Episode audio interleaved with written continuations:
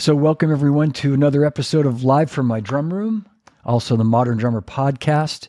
It's a pleasure to see you all today, and I'm very excited to welcome today's guest. I think we are guaranteed to break the internet today with with this young man. Please welcome Matt Chamberlain to the podcast. Matt.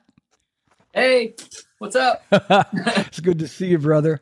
Uh, you, um, getting a little practice time into that's good. Good to see Yeah. that. trying to work off that uh, iced coffee I just had. you know, I wish I wish I recorded our our you know our sound check because that was some of the funniest stuff. You know, just that's usually how it goes. But anyway, Right. it's great to see you, man. You Thank you for doing this. Thank you for having me. Wow. I, I'm, I'm I- a little nervous to tell you the truth. I mean, oh, come on. You're not nervous. yeah, yeah. I don't usually talk. I usually do stuff with these things. you let you let those do the talking. I got to tell you, I'm all right. Total full disclosure. I, I'm I'm more nervous today than I think I've been on one of these in a long time because, um, you know, the response to to having you today has been unbelievable. Not surprisingly, so many people are watching right now, and and I, you know, I'm so psyched to have you. I I started looking at all these things that I wanted to talk about, and it it's like one th- it was like peeling the layers off an onion mat like one thing led to it's like you've played with so many people it's crazy it's crazy I don't know what happened. i know what happened i know what happened Here I am. I don't know. The mystery. it's great to have it's great to have you and i have to tell you this a lot of your friends are watching um, the young and handsome david abbruzzese is watching right now Okay. and um, yeah and he he he has a he had a comment that i'll share with you later on but he wanted wanted me to ask you about um, something and anyway but i'm going to just jump in if that's okay with you yeah, yeah, yeah. all right i'm going to just head first I'm ready for it. Whatever it is, bring it all up. right man well first of all what an incredible career i mean i i i just said this a second ago but looking at everything that you've done in the last 30 almost 35 years 30 something years and and like i said you're you're it's like you're really almost kind of just getting started and, and you know to i know that's a little bit of a um not an exaggeration but i mean you you still have you still have a lot more rim shots left in you I hope so. I hope so. yeah man Yeah. Um, did you when you when you were and you went to north texas state i i know um I tried for yeah for a little while i know you like a semester and a half. Yeah. I made it through a semester and a half. That's all. Okay, I thought it was longer than that. I thought it was a. I thought it was at least a couple semesters. No, Yeah, like halfway semester. through the second semester, I I kind of ran out of money because I spent all my grant money on drum gear.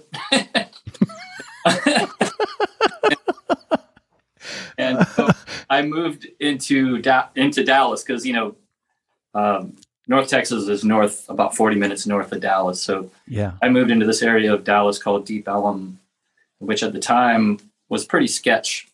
And there were a couple clubs that were starting to open up, and there was like a little music scene going on, and it was really affordable. So yeah, I just moved down there and just started playing music. And um, I think that time period was like the most um, formative period for me as far as just learning and seeing music and being exposed to music. Because, you know, bands were always touring through that part of town and playing the little clubs that were there. And so yeah, being right out of college or basic well, I wasn't really in college, I guess, like the semester out of college. um, being in that mentality and then like going to a club and seeing Bad Brains or the Butthole Surfers or there was a actually there was an, another club in Fort Worth called Caravan of Dreams that used to have tons of jazz um, things. It was like part of the jazz circuit in the U.S. And I got to see like Art Blakey and Tony Williams and man. um, Jack DeJohnette, Ronald Shannon Jackson, you know, like Ornette Coleman played there a lot.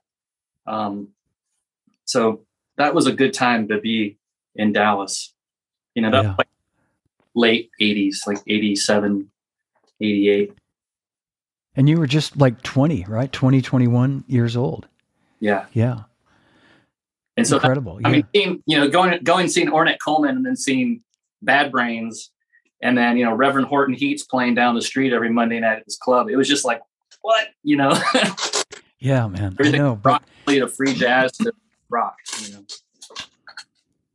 what a yeah, what a great time, you know, to to to be around music, to be around these bands and have, you know, be exposed to all that music, I should say. And yeah, it's so so important in our formative years, you know, like at that point in your life, that's that's I don't want to say it's better than an education at North Texas, but it's it's along that same level of, you know, what you're what you can experience. yeah, yeah.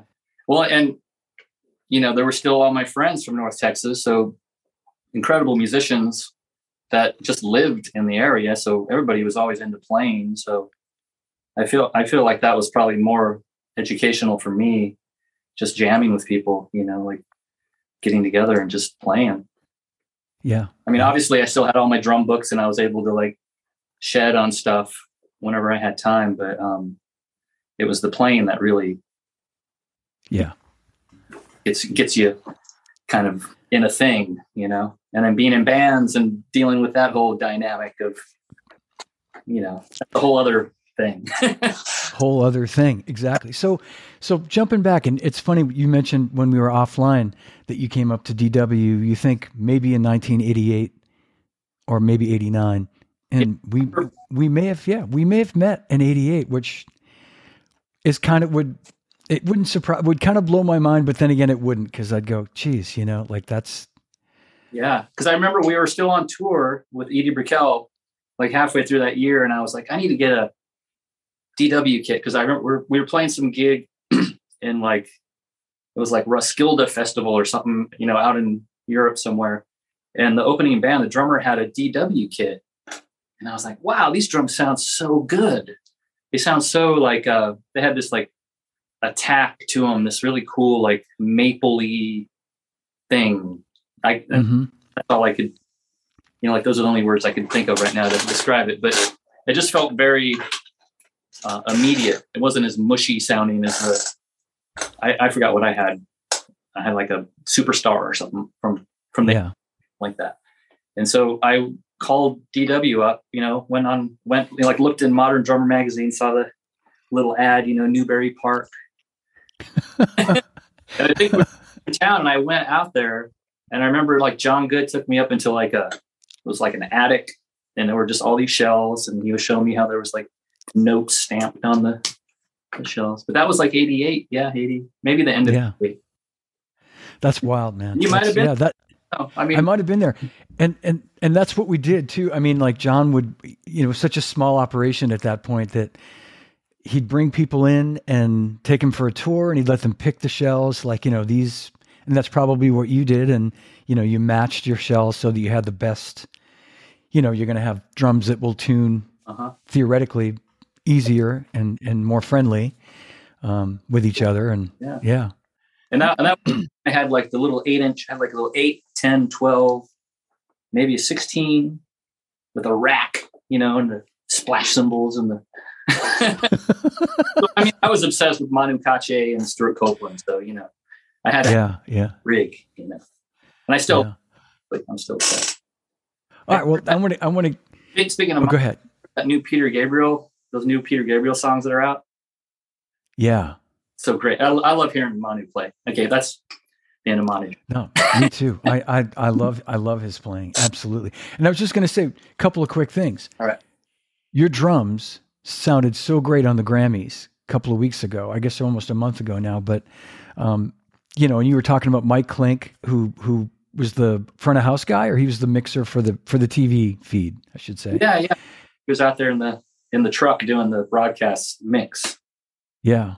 Yeah. What a great sound. If if Mike happens to see this, kudos. I I bow to you, sir. Like, you know, I I, I knew his name as you say as a as a producer, but yeah. Yeah, yeah, he he did a great job. And those drum, I mean, those recording custom drums, those are pretty great. I'm I'm with you know I've been with Yamaha now for about coming up on five years, and um, Greg Crane, great Greg Crane, Yes. Okay. Yes. sent, sent me these um, recording customs, and I was like, blown away. They just sound so great. I mean, of course they sound great. They're Yamaha recording customs. And Yeah. um, he got he got me the kit with the 24, you know, 12, 13, 16, 18, and it's a monster. I love it. It's so much fun to play. They, you know, I know what you're saying. It's, it's, um, you know, they're Yamaha recording customs. Of course, they sound great. They always do. But there was like some mojo to them that night. Even like maybe it was the way Mike mixed them really, really hot. I mean, really mixed them well into the mix. Like you could, you were really heard. Um, the toms sounded incredible. You know, a couple of times when you did these big fills in the toms, like you heard every note so clearly. You know, really, they spoke so well. Yeah. Yeah, man. Yeah, We no, I mean it was hit or it's hit or miss with those broadcast things because you know those guys have no time to get a mix together and you know there's a million bands and so yeah. and luckily luckily that all worked out that's awesome I, I And you guys, you got to have a sound check that day, probably, right? Some a quick one, maybe, or Yep. yeah, Yeah. Well, great, and and your cymbals, Paiste cymbals, sounded great. Two thousand twos, it looks like mostly. yeah that i used all those those new um the 2002 black labels what are they what are they called big beat Big beat, yes. yeah yeah those are beautiful. It- i like those Yeah. Really, really nice. Well, I was gonna, I was gonna. Go ahead. Sorry. Well, I was just going to say they're they're nice because they, they still have that real nice high end to them, and they're a little thinner than the regular 2002. So if you play them real light, they still sound, you know, beautiful and not too clangy. You know, Yeah, yeah. They respond. yeah, They open up quick. Yeah. No, I was just going to jump back for one second and say that the, um, you know, like when you were talking about on tour with Edie, and and that's when I first, you know, discovered who you were back in. I want to say around '89, and the, uh, you know, the video, the the big video that was on MTV all the time, and and you were just, you know, a young kid, 21, 22, playing traditional grip Mhm. but there was obviously and then I, I feel like it was a matter of a year or not much more a year or two later you were in pearl jam for a minute for a little while right Mhm. and then you had the saturday night live gig like you just you just like took off at that point yeah. With the crazy couple years there. How did that, so how did that how did you go from like what was the transition from going from edie's gig to pearl jam to snl for example Well, I mean, Edie, we all we broke up as a band. Like we put out the second record and toured for a bit, and I think we toured through like the spring, and then uh, we called it quits. And the producer of the last Edie record, this guy Tony Berg, um, um, called me up and said, "Hey, there's this band in Seattle named Pearl Jam that is doing a tour, and they need a drummer to fill in." um, would you be into it? And you know, this this is before the internet, of course. So that you know, they mailed me a cassette, and I was like, sure, I'll go to Seattle and hang out. And and so we just did this tour in a van, and um, it was it was hilarious. It was so fun. It um, but they were about to hit the road for like I don't know. As long as a band does when they put out a new- record, blow up yeah. you know so and i quit a band that was on the road for you know three or four years straight. I was like yeah i think i'm gonna go you know? Um I, oh and also at the same time i got offered to move to new york city and do this snl gig. And i was like man i, I want to go to new york and like take some drum lessons and just see if i could be a drummer that can play with play on records and just like you know be a, an independent musician instead of just being in a band you know what i mean? Yeah yep. And i okay. really worked hard towards um, you know i w- when i moved to new york i got a place and all i did was study.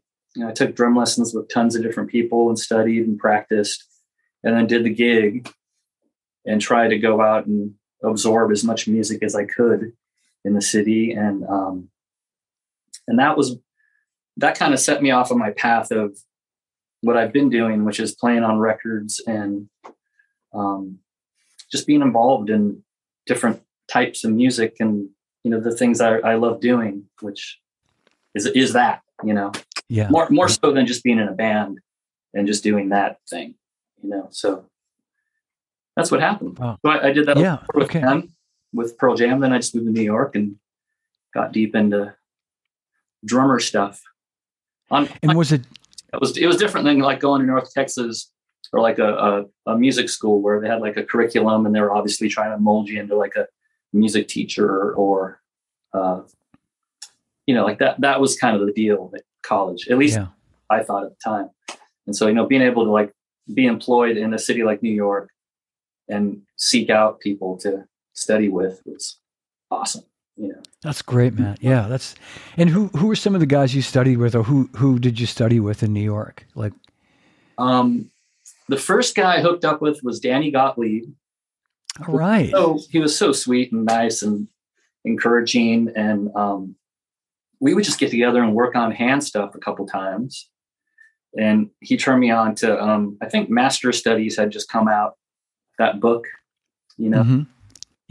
and um, so I got really into working on my hands through him, and then um, you know, and and the other people that I studied with weren't necessarily drummers. It was like there was a guitar player that lived in Woodstock named David Torn, who's this experimental, amazing jazz.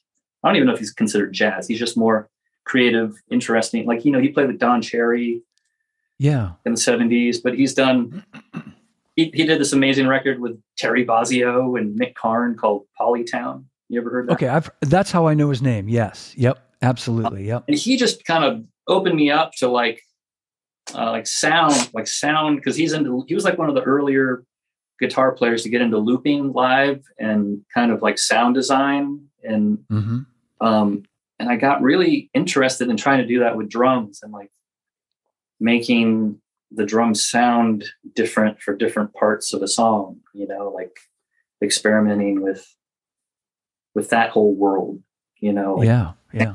things and um so I took, you know, I guess that was kind of a lesson, you know, from him and Sure.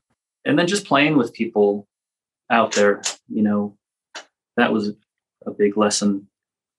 And just practicing, Yeah. going out and seeing, you know, go, being able to go out and see like Jeff Watts play or, um, you know, any of those guys that were playing at the time was so inspiring, you know. Absolutely. Yeah. Like a Monday night at at you know Smokes or or or um, any one of the jazz clubs. Yeah. Yeah, or like being Jack. I saw like Jack DeJohnette a handful of times with his trio with Keith Jarrett, and that was like being abducted by an alien. You know, as far as like you sit down and the music starts, and then two hours later it's over, and you're like, I don't know what happened, but that was incredible. I don't even remember like having to go to the restroom or anything for like two hours. yeah, yeah.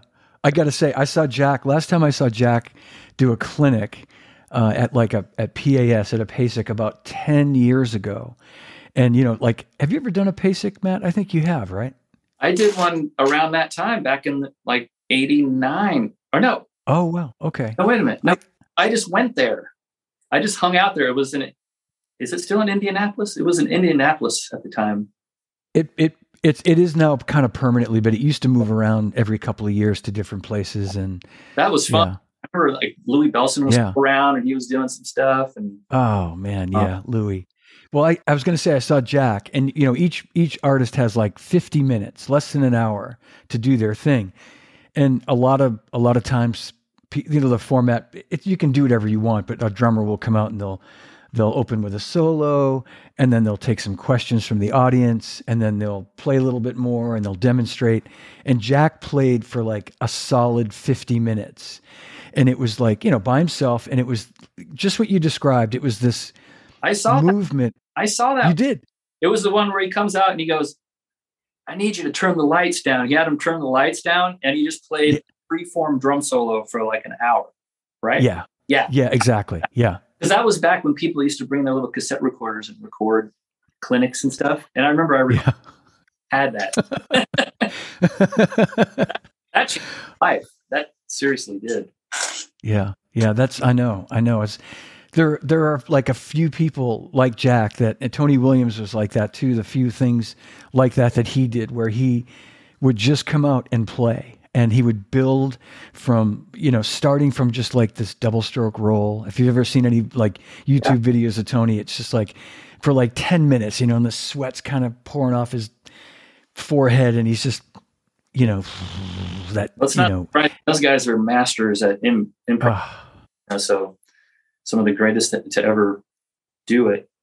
Um, yeah, God, yeah, yeah, that was great. And and it's this whole, you know, uh, tension that they can create too. You know, these like you say, these masters at this, they can they can take you emotionally, you know, like to these different places during the during that hour. It's crazy. Yeah, yeah, yeah it was otherworldly, and yeah.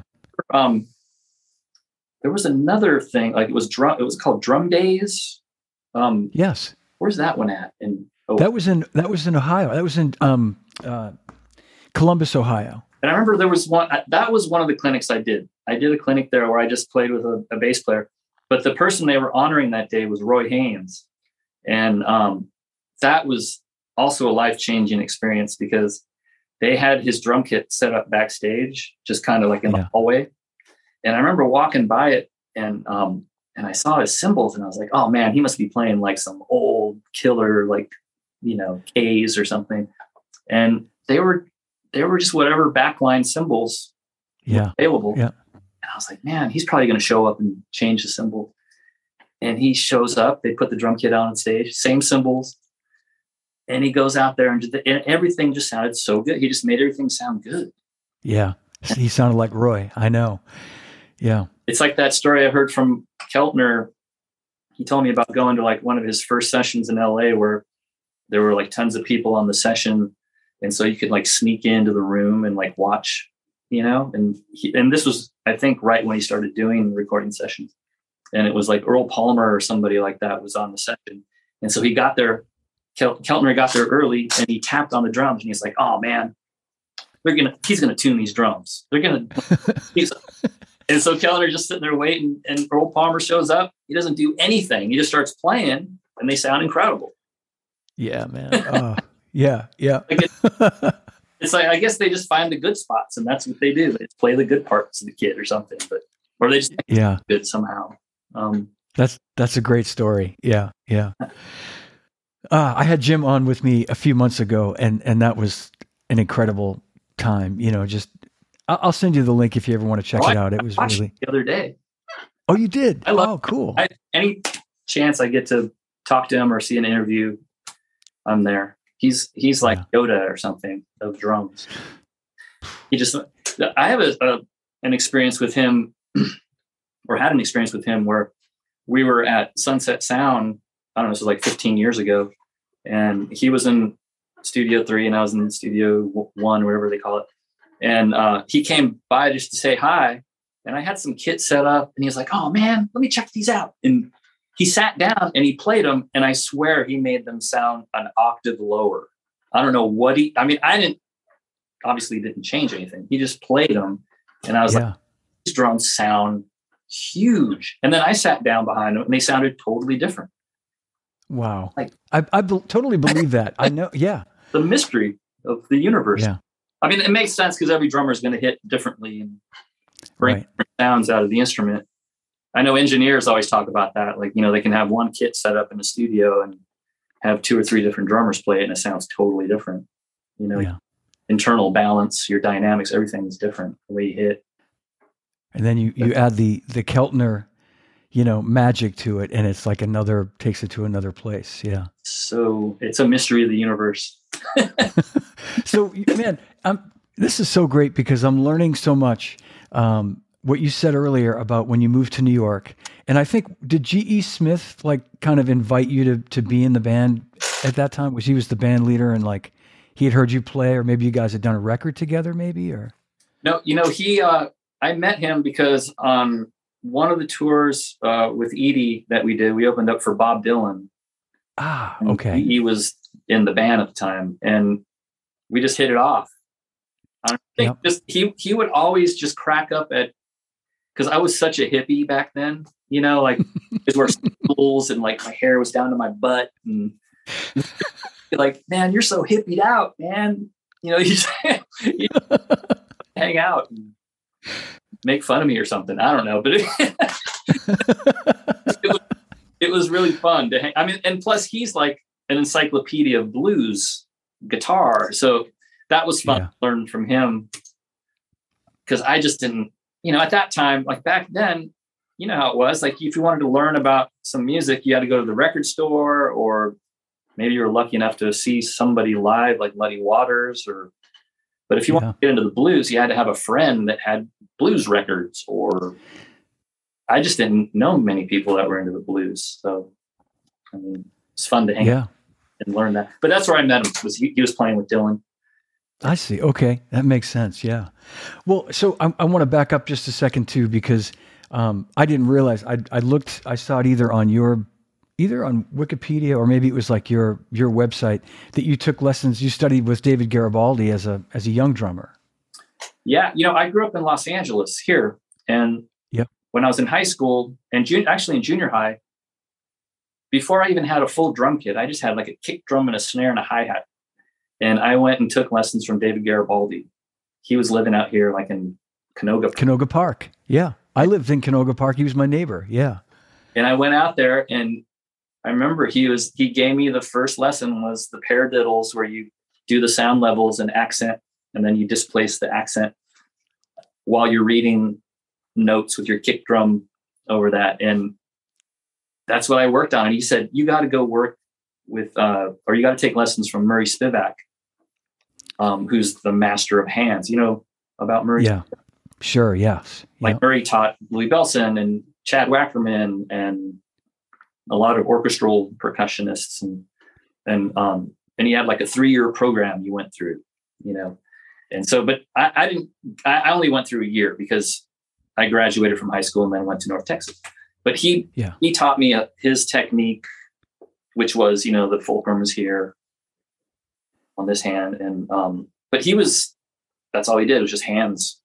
And he was like eighty something years old at the time, Yeah. and um, I feel real lucky to have had at least a year with him because it was it was very educational. I wish I would have made made it through the whole program with him, but um, that was enough for me in my uh, or at least at the time. But um, yeah, so I took lessons from him, from from Garibaldi, from Murray Spivak, and then Chuck Flores was also around. You know about Chuck Flores? I do. Yes. Yeah. he, I would go to his house and he just had a little practice pad set up and he just had me work out a bass drum bass drum control doing um, stuff around the kit more just like getting around uh, uh, what do you call it uh, like independence kind of exercise Yeah. Yeah. and and so I was kind of bouncing around with those guys for a little bit, and then I went to Dave. I mean, uh, went to Gregg Bissonette's house for a lesson, and he was the guy that completely blew my mind because I mean, he I think he was like twenty two years old at the time or something. You know, I was sixteen. And Yeah. he Yeah. had, he had a thing set up in his backyard with his drum kit, and his brother was living with them, and um, he taught me how to like read charts, you know, big band charts. And he gave me a sheet of paper with all of these um, influential records I should check out. You know, like That's yeah. like three quartets or every you know like t- Tower Power records or uh, you know. And I was like, wow, I've never heard of any of this stuff. I need to check this out. And um, he and he was the guy that encouraged me to go to North Texas because that's where he went. Um, so yeah, that was a good time because there were all these guys living in town, and you could I just would call the musicians union up and go, hey, can I have or do you have uh, David Garibaldi phone number? And I would go take lessons from him for a while, and then That's great, man. I even went to Mark Craney's house. Remember Mark Craney?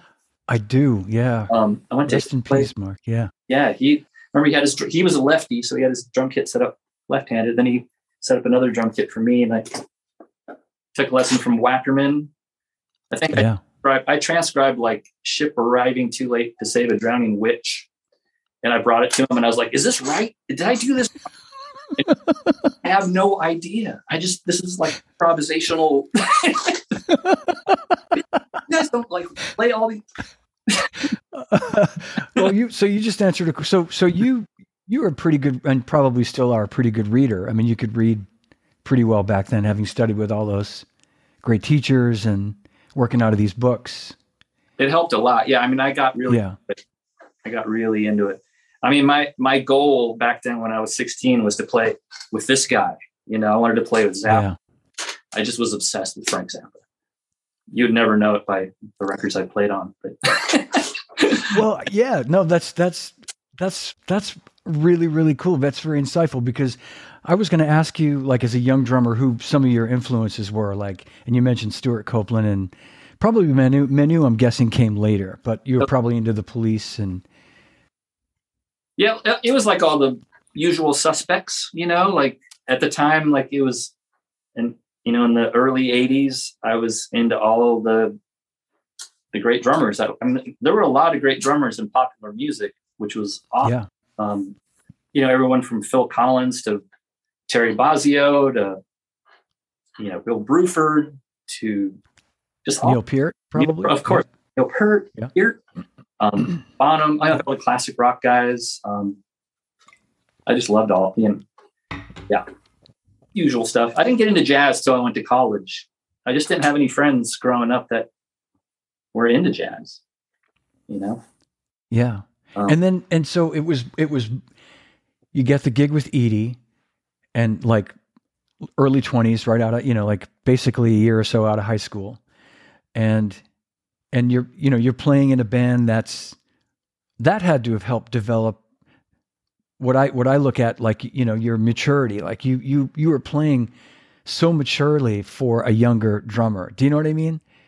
When I say that like a lot of guys I know when I was like in my early 20s I just wanted to play a lot of drum fills and I think it's a natural thing especially for somebody like you who obviously had tons of technique have tons of technique and I think the fact that you were able to and chose to just I just think that's incredible Matt you know I think a lot of younger drummers could learn from your example Well, thanks. But it, you know, it wasn't just me. It was the guys in the band telling me to chill out because I used to. Come on, man, just just play. Okay, here's the verse and here's the chorus. Don't do a crazy fill. Just don't do it. I, you know, I was 20 years old. I, I was out of my mind. I wanted to like throw down and play all the shit I liked, you know, and here Yeah. were these songs that, you know, they just, you know, I, I don't know if you know this. A lot of people think I played on the first record. I did not play on the first record. That was, I Chris Whitten yeah I do Yeah. know that yes and so, so they went and did the record, came back, and um, the drummer, you know, quit. He was, you know, pissed off, obviously, because the producer replaced him with a studio musician, and um, and the bass player Brad was my roommate, and he asked me if I wanted to audition, and so I did, and um, and I joined the band, and but it, it took a while for them to like like chill me out because I was you know, I wanted to play like five over two over seven, you know, displacing the snares and like, you know, the guitar player hated me, just like give me the stank eye all the time, you know, just like, what the hell are you doing, dude? Just chill out. But that's what you do Yeah. when you're that age. I mean, that's yeah right. I mean, Yeah, exactly, and that's why I. But that's why when I, you know, discovered you, you know, after the Edie Brickell gig in like in the early '90s, and you know, you were doing the uh, Saturday Night Live every week, and then you started up showing, you started showing up on all these other records, and you were this really fully formed, like mature studio player, and and you kind of answered that question just in in in the conversation we were having when you said you moved to New York and, and decided you wanted to try to um, because I wondered that like did you make a decision in your mind like I want to try to be a session guy or did producers start calling you and saying I heard you on this record I, I had you do this you know I want you to do this record with me like that how you took that step yeah, I consciously just wanted to be a part of records because I just love the process of record making. I just love it. I love, you know, I engineer a lot. I this you, can't see this, this is my recording studio. I have a a room in um, the Sound City Studios complex. Yeah. And, um, you know, I engineer everything here and I just love the whole process of it. I love um, learning and record. Drums are like my favorite thing to record. I think it's most engineers' favorite thing to record because it's just, there's so many possibilities with how to mic it. So, yeah, that was a conscious decision. I wanted to play with songwriters and on records and get into that whole world of record making. I just yeah I think it's so fun and um, it's so creative. It's it's more um, interesting to me than just being in a band, you know. Which I mean, if you're in the right band, you can do some really cool shit. But bands are kind of like a self-contained unit of it's like a little box, you know. Mm-hmm. at least that's what I I've always thought. But um, yeah, and so I just really wanted to, you know, I I put myself out there trying to like tell people, yeah, if you ever have anything you want to record or just let me know. I want to come and do it, you know. And at the time, I was just like, just buy me lunch or something. You know, I just wanted to learn because you don't learn recording. I mean, you you you learn recording by doing it. You know, you have to listen back to yourself. You got to. You know, sometimes you don't want to play as loud as you do live when you're recording. You know, mm-hmm. so there's all kinds of variables going on, and and it's just yeah. Um, I love it. So that that you, conscious decision for sure. Yeah, and you got comfortable with it pretty quick. I'll bet. I'll bet you really got. You know, like I, I'll give you an example. And I was telling my wife, who says hello, by the way, Kelly Firth, my, and and um, she was very excited that you were going to be here with me today. And um, but I remember um, hearing the the Wallflowers tune, One Headlight, back when it was on the radio, and 25 years ago, turns out. And I and I knew it was you. I remember hearing that it was you on the record, and totally digging it, totally digging what you played. And I and so today I was thinking I'm going to listen to that. I haven't listened to that song in a while, like really listened. I'll hear it on the radio, but I put it on today, and I thought, if I remember correctly, Matt plays just bass drum, snare drum, hi hat pretty much the whole time. I don't think there's really many fills in it. And sure enough, and I, you know, I encourage everybody at home watching this right now to check that song out because it is indeed, although I do hear one tom tom, this is the geek in me, there's a, a fill at like three minutes, 56 seconds where you do like a little, and you hit just a, a quarter note in the tom tom. But the beauty of it, Matt, is you don't hit one cymbal crash, right? I mean, throughout the song, it's all hi hat and it's all these little syncopated fills.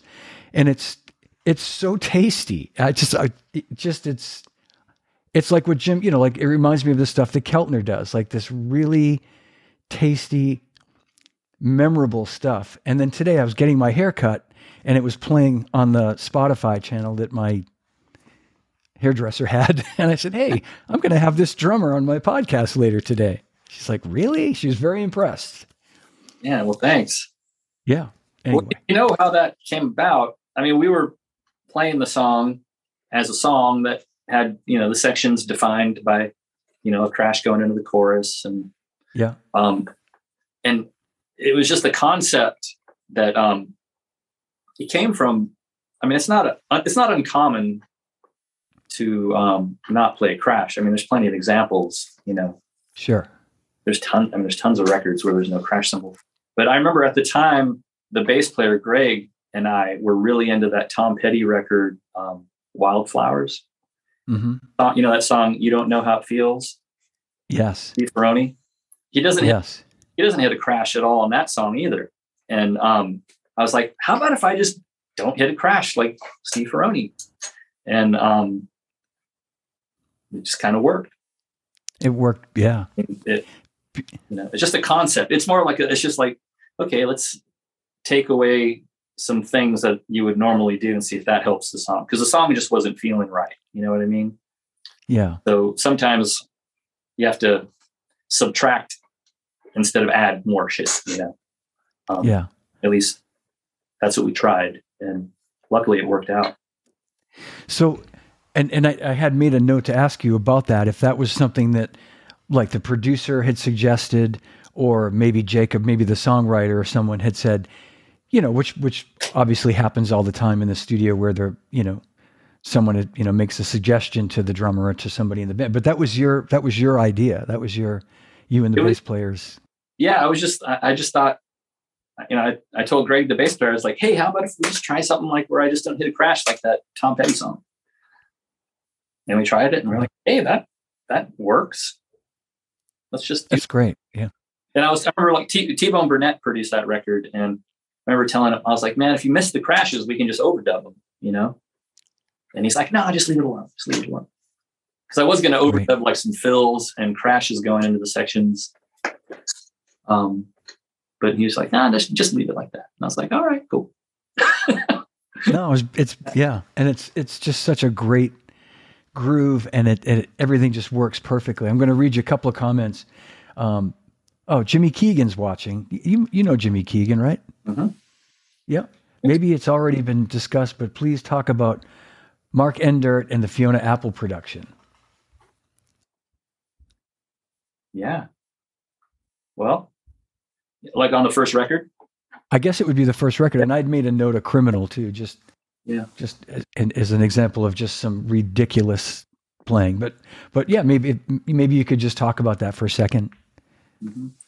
Well, that record was also a process of, uh, you know, we would play it, you know, we'd play it live, and it just didn't seem special. You know, like the the producer at the time uh, really wanted it to be unique and different, and we just kept trying stuff. And um, on that record, on those sessions, um, was Jon Brion, who's become a well-known producer soundtrack artist and or composer. Um, and he brought, I remember he, at the time, he had just moved to LA. And whenever he would show up for a session, his cartage would bring like drums and microphones and like clothes because he wasn't living anywhere.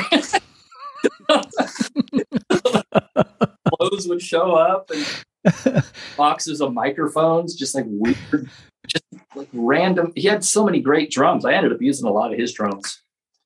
So I was like, wow, you have like Radio King drums. And Man, so he had a box of weird old microphones. And I, I thought, well, let's make it sound like a, because at the time, this was like probably 90, 94 or something. yeah, I think so. Yeah, And that was when people were kind of getting getting into like drum loops on songs, and there was like this whole like lo-fi, like incorporating like hip hop breakbeat sensibilities into a pop song.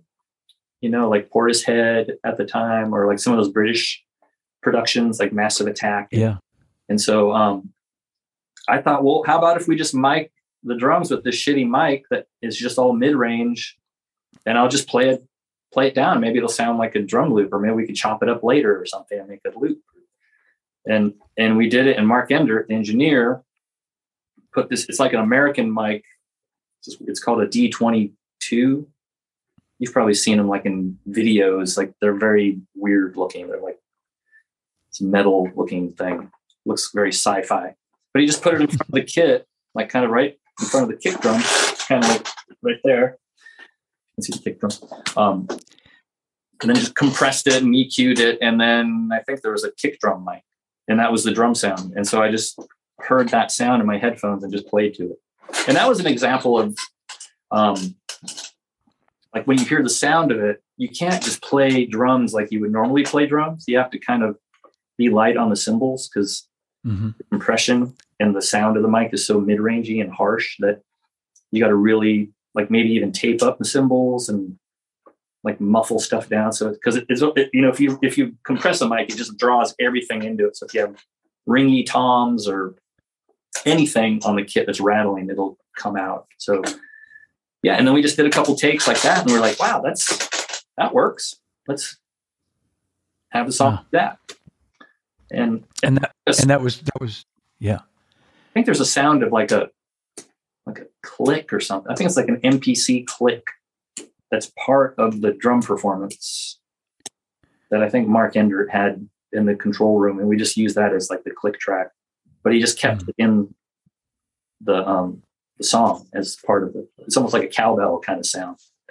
Yeah, yeah. That's and and and to your point that ha- hearing that in your in your headphones like makes you play differently is what you're saying right? It, yeah it's, yeah, it forces like, you it's like the same concept of like if you're a guitar player and you're playing with uh, just plugged straight into an amp or versus plugged into like an effects pedal you're going to play differently you know? Like if it's like the effects pedal of drums you know having yeah. compression or distortion or whatever it is if you hear it you're going to play differently based on hearing you know? Absolutely yeah.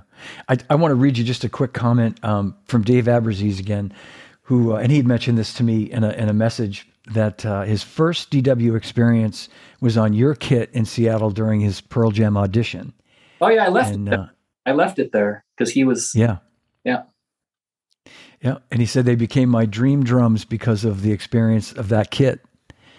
So, yeah, you you helped a young drummer's dream come true. Matt Chamberlain, yep, that's what you did. Left. I remember when I unpacked the cases when I got him back. He had he left me some funny messages, or the guys did, or something. I remember there were like some pieces of paper with like pictures and things. that's great. Maybe that. Was oh, I want to read that. I can't remember, but yeah. I want to read your message from Lalo uh, Davila, who says uh, that he and Julie say hello. Oh, hey. Yeah, Lalo was there at North Texas for my short stint. Yes, yeah. Part of my deal with going to that college was I had to be in drumline, and that was intense. I was, yeah, I played snare drum, and we that actually that year we went to the percussive arts thing, and we won first place. No kidding. On the drumline competition. Ask Lalo wow, has like a, a, VHS of that performance. I've been looking for that for forever because it was such an insane. You know how those drum lines. Oh man, yeah. And you you played snare drum. Yeah, and we man we rehearsed like almost every night, and like it was insane. Every weekend, every you know, sounded good. That's that's like serious playing when when you're in that condition. Yeah, that's amazing. That's yeah. Lalo said, "Send me address. I will send it to you." He has it. So yeah, he has it. Yeah. I want to see that. So I, want to, I want to see my mullet. I probably have like a serious mullet. it was the '80s. It's it's forgiven. I think I, I think I had an earring for that. Like. I, I remember the, the video of like in 89, I guess it would have been the Edie Brickell video, video we were talking about what I am. And, and you looked like you were about, I mean, you have such a baby face anyway, but you looked like you were about 12. I remember thinking you were like probably 16 years old, you know, and I think you had, you had really long hair, maybe a ponytail in that. Does that sound Most right? likely. Yeah. Yeah. Yeah. Traditional grip. During the era of, of hair farming, it was like a, you know, you have your uh, historic era Paleolithic era, and then you have your hair farming era. the 82 and 95 when hair I can't was abundant. I I can't comment on that because I have my own my own skeletons in my own closet when it comes to that stuff. So and plus nobody had yeah. to go get a haircut. I mean, if you're have like a girlfriend that had like you know clippers. Actually, I need to get a haircut right now, but you know. Yeah. It looks good. I can I can send you to my girl. She's yeah. in Scituate, Mass. She's really good. Hook me up, man. Me I will. Um, man, I this is this is hilarious, and as just as I knew it would be. This is great. Um, I wanted to ask you a couple other things, and we're sort of like touching on this too. Like, you have such a great sound, and and you've already sort of answered it, being that you have this. You know, you're an engineer, and and you've you know you really I know you really focus on sound and was that something that I think it's safe to say it's evolved over time. I mean, it, you've always played like bigger crashes, all right? That's sort of been like a Matt Chamberlain kind of trademark. Once you started recording, that kind of became your sound. Maybe. Maybe no. I I know, like back in the '90s, um, I, I didn't really pay attention to like the size of the crashes. I just call them. I think endorsed by Sabian, and I was like, "Can I have a couple crash cymbals?" And they just sent. They're like, "What do you want? Like a 16 or a 17?" Because that was like the size. Like that was considered yeah. a cymbal, right? Yep.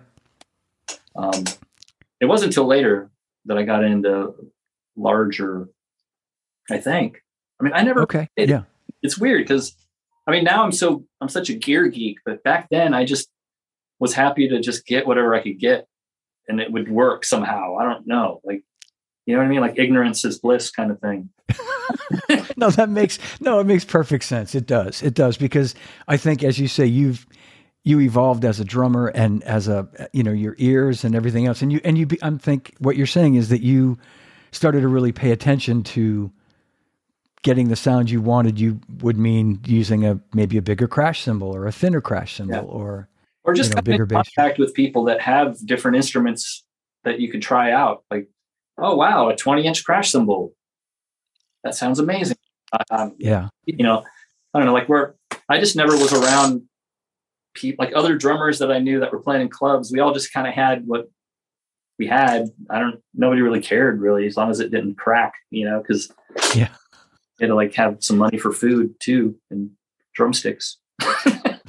exactly. But once yeah. you're recording, yeah, obviously you're like, wow, okay, the microphone's picking up this and it, the way it mixes with the other instruments. You know, there's some some like I'm just rediscovering 2002s this week. Like they just sent me some, and I've been recording stuff with them, and they're such a cool cymbal Like, yeah, I always thought they were just really bright and um just like too bright. But it, but if you play them really soft with like smaller sticks, you know, and they just sound beautiful. Like you know, they kind of float above stuff, above other mm-hmm. instruments. You know, especially if you have like a lot of guitars or synths.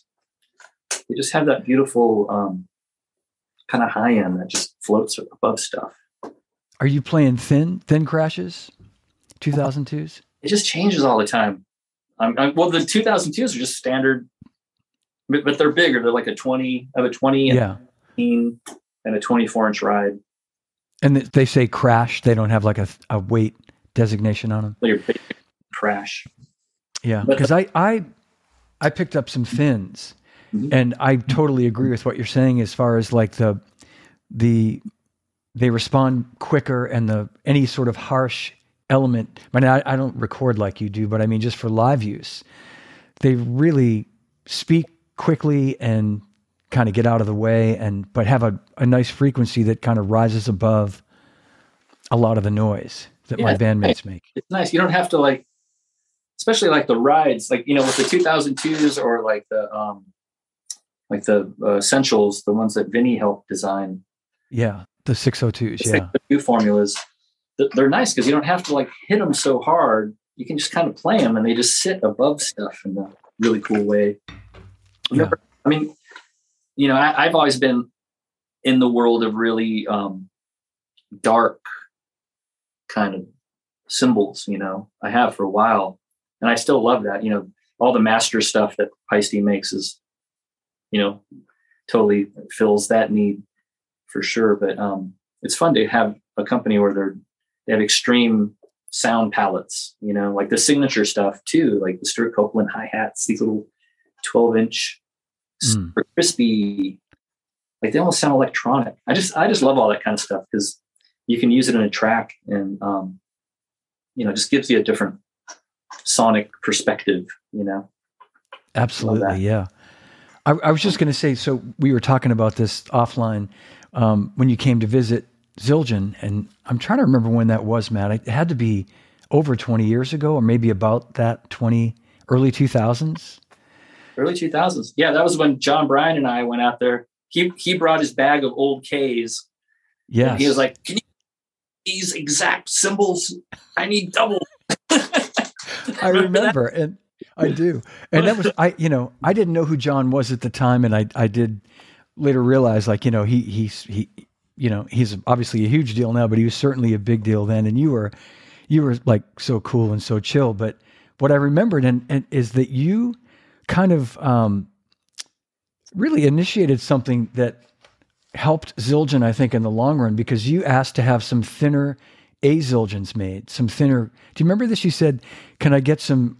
Because I said, you know, we can we can fool around with some K's, and you said, "Man, what I'd really like to get is some some older sounding A's, like some thinner A cymbals for recording."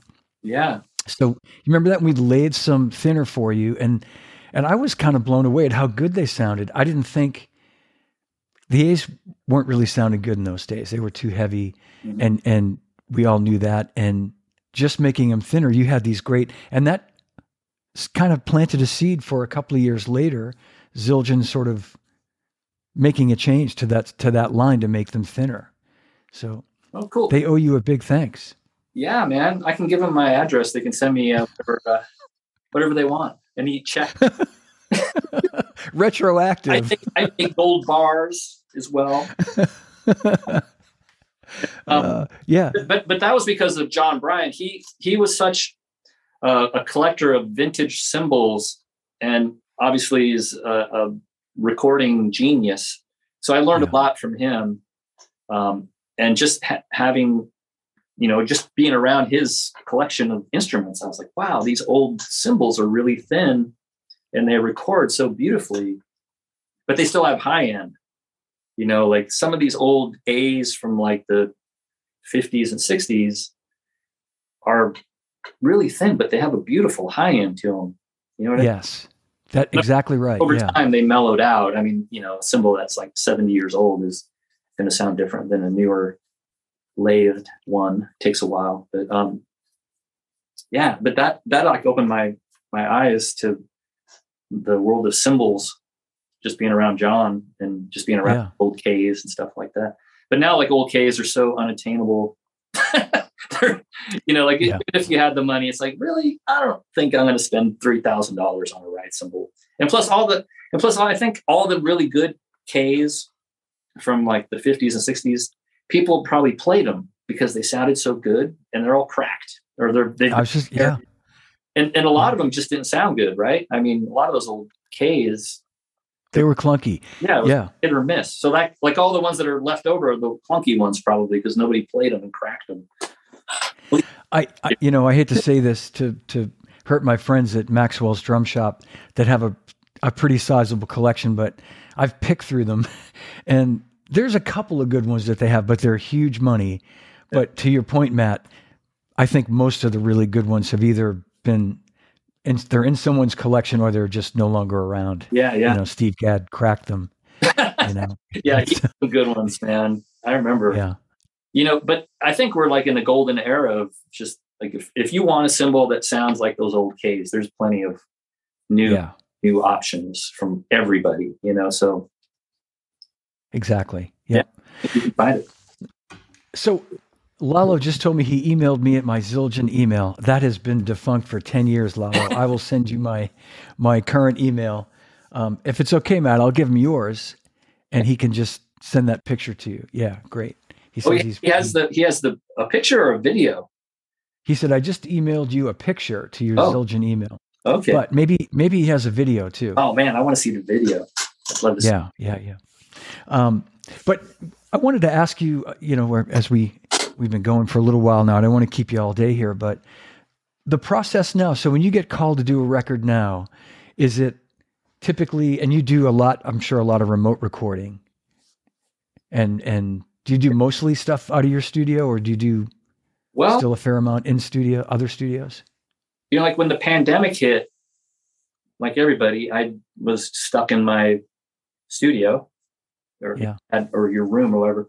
And so I just re- I ended up doing a ton of records where I just did everything myself and got really really into it because there was nothing else to do obviously during the pandemic. So um, I feel like I I got better as an engineer and just being able to like do it all myself because I had to and um and so like I have like a whole thing now like uh, like you can't see it on this side I have like a whole percussion overdub tom world and then and I have a drum kit set up. And then off over here, I have like another kind of minimally mic drum kit that could be more like a little jazz kit or percussion, more percussion stuff. So uh, now I feel almost a little bit more creative. Like I'm, I feel more creative having more options around. So sometimes I tell people, let's just do it at my studio because I can do more. And then in my control room, I'm I'm really into like modular synths and, and drum machines and stuff. So I have a lot of options for doing hybrid acoustic electronic things. You know, if, if somebody wants to get a little more um, experimental. So I, I, I mean, I love doing it here, and and it's a different thing than just going to studio. Which there's still sessions like that where you know Cartage brings my drum kit in and we play. You know, and I just play drum. I don't have to engineer, which is really nice now. To you know, I just play drums, and then we order yeah, lunch. yeah. Simple. Um, I don't have to sit there and make playlists in Pro Tools and like A's is right on with mics or you know it's uh yeah but both are both are going on now and I think now that we've been through the pandemic people are realizing that you can get really great results remotely too you know Yeah, Um, yeah. And when you do your your remote recording, so you you do a you do a, a session in your home studio, are you sending them fully formed tracks like mixed, or are you sending stems, or are you sending like you're and you're you're giving them like a, a finished drum sound? Usually what I do is um uh, like they'll send me the songs and I'll I'll do my first take of what I think uh, you know of, of my first impression of the song. Um and then I'll make a little rough mix and email it to them and say am I going down the right road like with sounds and approach? Like is this something you were thinking? Or, and you know if it's not then we get on the phone talk about it. Um if it is, then I'll just continue doing takes and I'll just add more stuff, you know, add some percussion or I'll try, you know, I'll just throw stuff at the song and see if, because, you know, in Pro Tools, they can use it or not, obviously. So, Yeah, you know, if I'm hearing something, I can try it and just have it there and they can choose to use it or not. So, um, yeah, that's, that's usually the process. Um, I had done some sessions during the pandemic where I used this plugin where they give a stereo uh, feed of what I'm hearing via the internet. I send them a, a link. It's called Audiomovers. And then we get on the iPad. And so they're looking at me. Um, you know, they would mute their side of the iPad while I'm playing. And then when I'm done with Wow. the take, they unmute the iPad and we can talk. And it, it was funny because it was just like being in the studio to me. Because usually I'm in a in a room somewhere apart from the control room. yeah. I'm like, can you hear me? What's going on? and so um, it felt like I was in a normal studio, but you know, it was with people like in New York or like I did a Tori Amos record, and they're in um, Cornwall, England, um, and we would do that, do it like that. And um, so there, uh, yeah, I think there's a lot of ways to do records. You know, if you're going to do that kind of record, I mean, obviously some Yeah. people want to get in the room together and, and play and that whole thing, which is way Yeah. fun than sitting around your studio by yourself. Talking to yourself. I talk to myself a lot. I do too. No, I, I uh, I'm the only one that listens to me, so let's yeah, Yeah. let's, I'm kind of forced into it. But um, so in those situations, uh, they're, they're like maybe sending you demos or or um, whether maybe even in both situations. I guess if you're like if you're going to do a Tori Amos record or Brandi Carlile, you have an idea what the what the structure of the tune is before you record it. Obviously, it's not like it's being written in the studio, so to speak. Yeah, if they're going to send me stuff like, for instance, like with Tori, she, you know, we've done so many records together for so many years that um, she trusts that um, if she just sends me a piano and a vocal to like a click track or a loop, that I'll get enough information to do something. And it's, you know, with her, it's like super wide open. It could be anything, you know, and she's, yeah. But obviously the song is arranged in a way. So I just learned the form and just try to make the song work with the drums or the percussion or whatever, you know, whatever ideas I have. And then I just send her little rough mixes of what I'm doing and she'll she'll get back to me and go, yeah, or no, or but probably more yeah more often than not i'm sure it's a it's a yeah on the first go right i'll bet given your history and like sometimes there's options like you know there's some songs where i'm like well um here's more of like an electronic acoustic kind of vibe and then here's more of just acoustic drums doing a performance of the song. You know there were some of those kind of options. He always went for the performance over like the more produced you know here's a drum loop and a drum machine and you know, she just wanted me playing drums, which was which was awesome. But it's fun for me to just try both ways because you never know. You know, you never know what could happen. Because you know, with songs like that, somebody just sends you a piano vocal, it can go anywhere. You know, because you don't even know what yeah. instrument you're going to be on it after the fact. I don't. You know, I didn't know if there was going to be layers of guitars or an orchestra or it was just piano and drums and percussion. And, but um, yeah, it was all based on you know whatever she used was based on what she was hearing her song being. So I just kind of went along with you know I just trust that she'll pick the right thing. It's her music. Yeah. I'm just Yeah. innocent bystander. I'm just here to help if I can. No, you know, I, I had made a note. I mean, stating the obvious, you're you're a song drummer. You know, th- to me, the true meaning of a song drummer, you know, serving the song. Um, you know, we talked about Jim Keltner. We, I think of guys like, you know, the late great Hal Blaine. You know, and we talked about Earl Palmer and offline. Oh, I got- or maybe it was not not to throw you off topic. no. Oh, okay. I just have a Hal Blaine story for you, but I'll let you. I don't want to throw you off your. No, thing, no, and but- I was gonna I was gonna mention like a Dave Maddox too, who who sent a very nice comment saying, you know, like you know, you're one of the best, and and uh, yeah. But let's. I want to hear the Hal Blaine story. Hal Blaine story. Yes, Um, got to hear it. Called me up and he was like, "Hey, I have Donn Bennett. I mean, I have uh, Hal Blaine's um, A set of cymbals. I guess he got it from Ooh. Hal's family, and he was wanting to sell it, but he was like, "Hey, I want to send these to you before I sell them, just so you can play them," which was so nice of him. Yeah, And so he sent, and I had Hal Blaine's cymbals. I had his, had like 15 inch hi hats. Uh, it was like a 21 inch ride, uh, 20 inch cymbal that somebody wrote phallic symbol on. probably Hal. and I, I think that was it. Might have been something else. But so, anyways, I had his set of cymbals on my kit Wow. for that whole, and um, I was so excited. I was like, man, I can't, I can't believe it. So I called Jim Keltner up because I knew that he got into doing sessions because of Hal, and I was like, Yeah, man, I have yeah. Here. Um, I'll just drop him by and you can have him for a while and play him. because he he told me some story about how in like 1961 Keltner sat down behind Hal's kit and played his ride cymbal and said it was like the best sounding ride cymbal he'd ever played. Like he still remembers it to this day as like the best sounding right. And so I was like, man, I think I have the ride. You know, you should check it out. Wow. And he, he had it for a couple weeks, and I was like, so what do you think? He's like, ah, he might have had another set of cymbals. I don't, I don't know if. you know Hal mics are.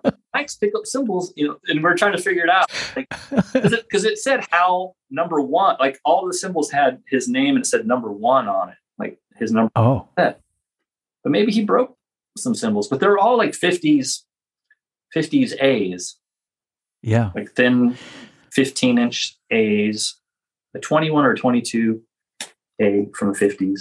Um, yeah, yeah. So- and I I thought he had a 17 inch crash too. Maybe, Maybe. that might have broken though. Yeah, and um, and was one one a rivet? Was the was the other like 20? Did it have a rivet in it? Maybe or rivets, maybe sizzles? it had holes in it. But It might have. Okay, so yeah, you know the song um, by the Association "Never My Love." Mhm. He used it on that song. If you listen, like the the opening, do do do do. Uh, that's a great. I love Yeah, and it, check that out. It's it's that's that cymbal. It's just I- magical. picture of those cymbals. Let me see if I can see what they were. But what a cool thing to just to for Donn to say that to hey, I'm you know It was so nice of him. I was like, "Are you Yeah. sure?" I mean, those are like priceless. If they get lost, um, I don't know. But I got them back to him. He has them. Yeah. they're, they're in, that's great. still has them. I don't think he sold them.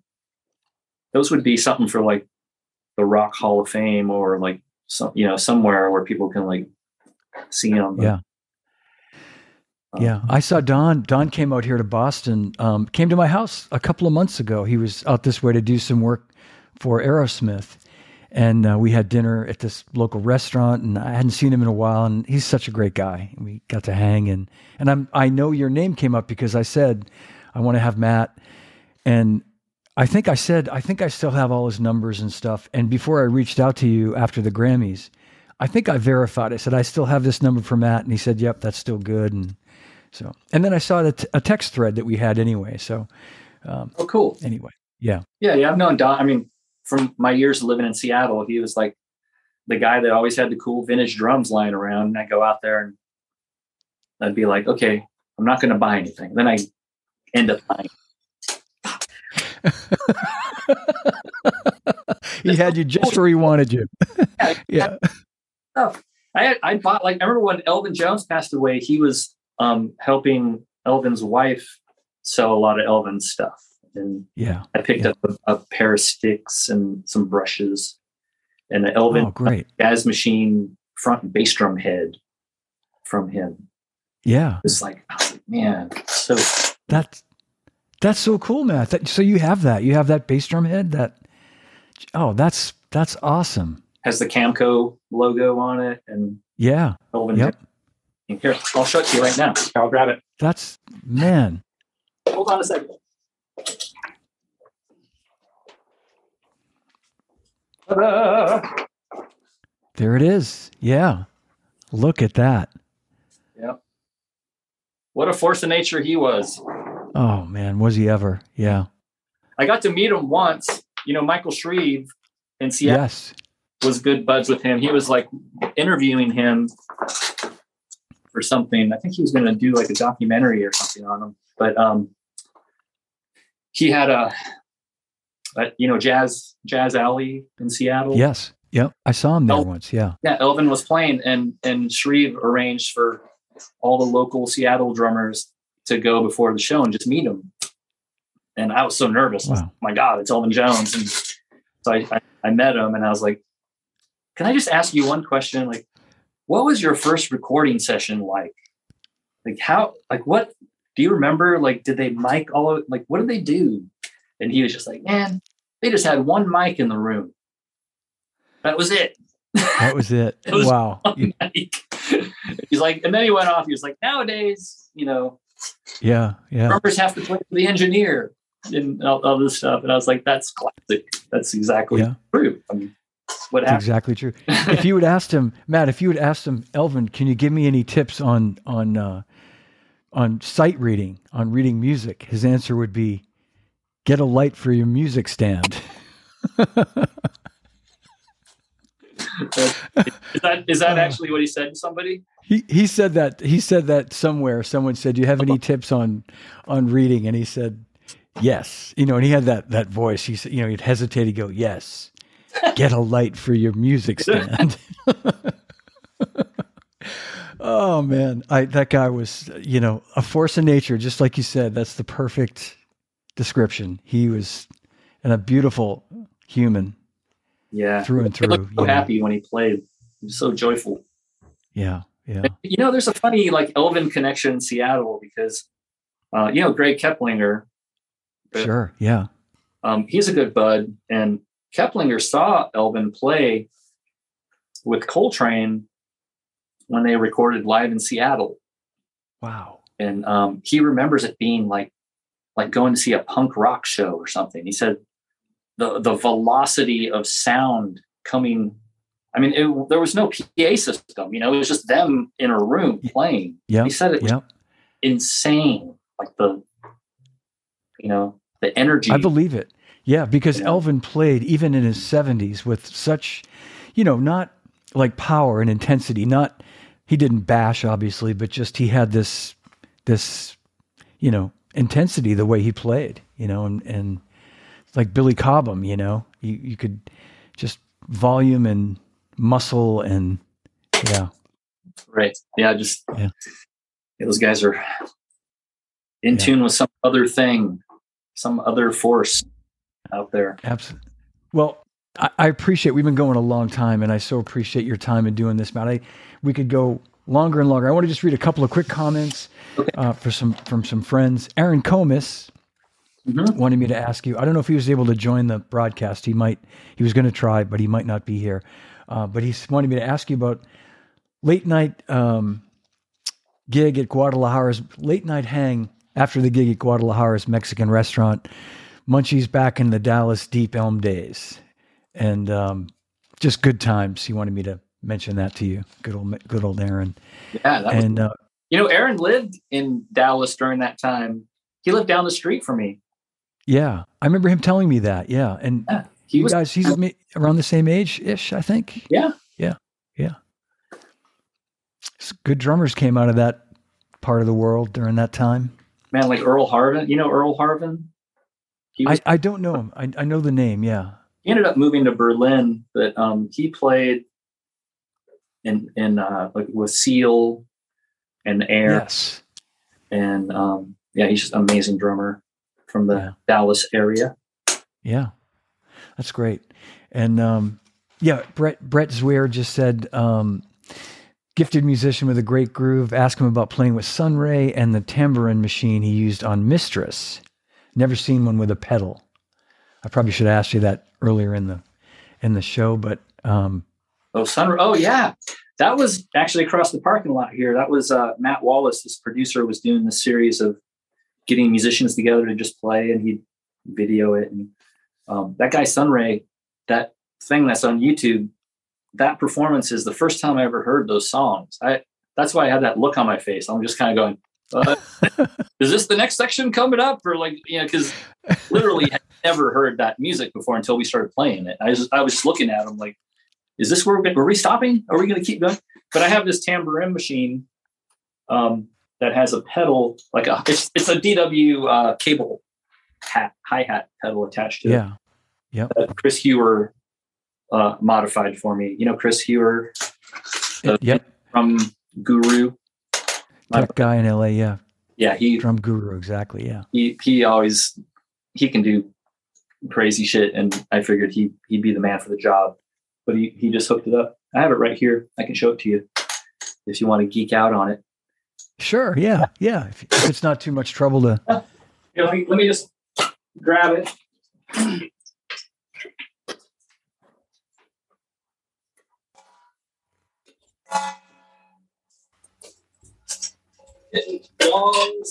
Okay, so we have the tambourine machine, which is Wow. nice. And so um, he hooked up this cable hat to it. Look at that. So there's like a little attachment here, so it just goes down. But um, the the pedal does it. I dig. Yeah, and it looks like it feels pretty good too, right? The action's pretty I got it made. pretty smooth. I got it made for like a for a Tori Amos tour, and we um and you know the the instrument has like all these arms on it. You know, it's kind of hard to see. Oh yeah, I can see. Yep. And so, yep. And so for Look at that. Sure. Yeah. for the tour, um, I, I had it out on tour, and we had to like get different people to weld shit back together because it was falling apart. Um, but I was getting into like taking pictures of people's faces and like photocopying their face onto a piece of paper and sticking their little head up here. So had little arms like. that Uh, uh, you got to have fun on the road, you know. Like a Oh, little six arm Shiva kind of thing. That's great. Oh man. Oh well, Matt, man, this has been awesome, man. It's been such a pleasure chatting with you today. Thanks, man. It was a good hang. I feel like you're here. I feel like we're just I do too.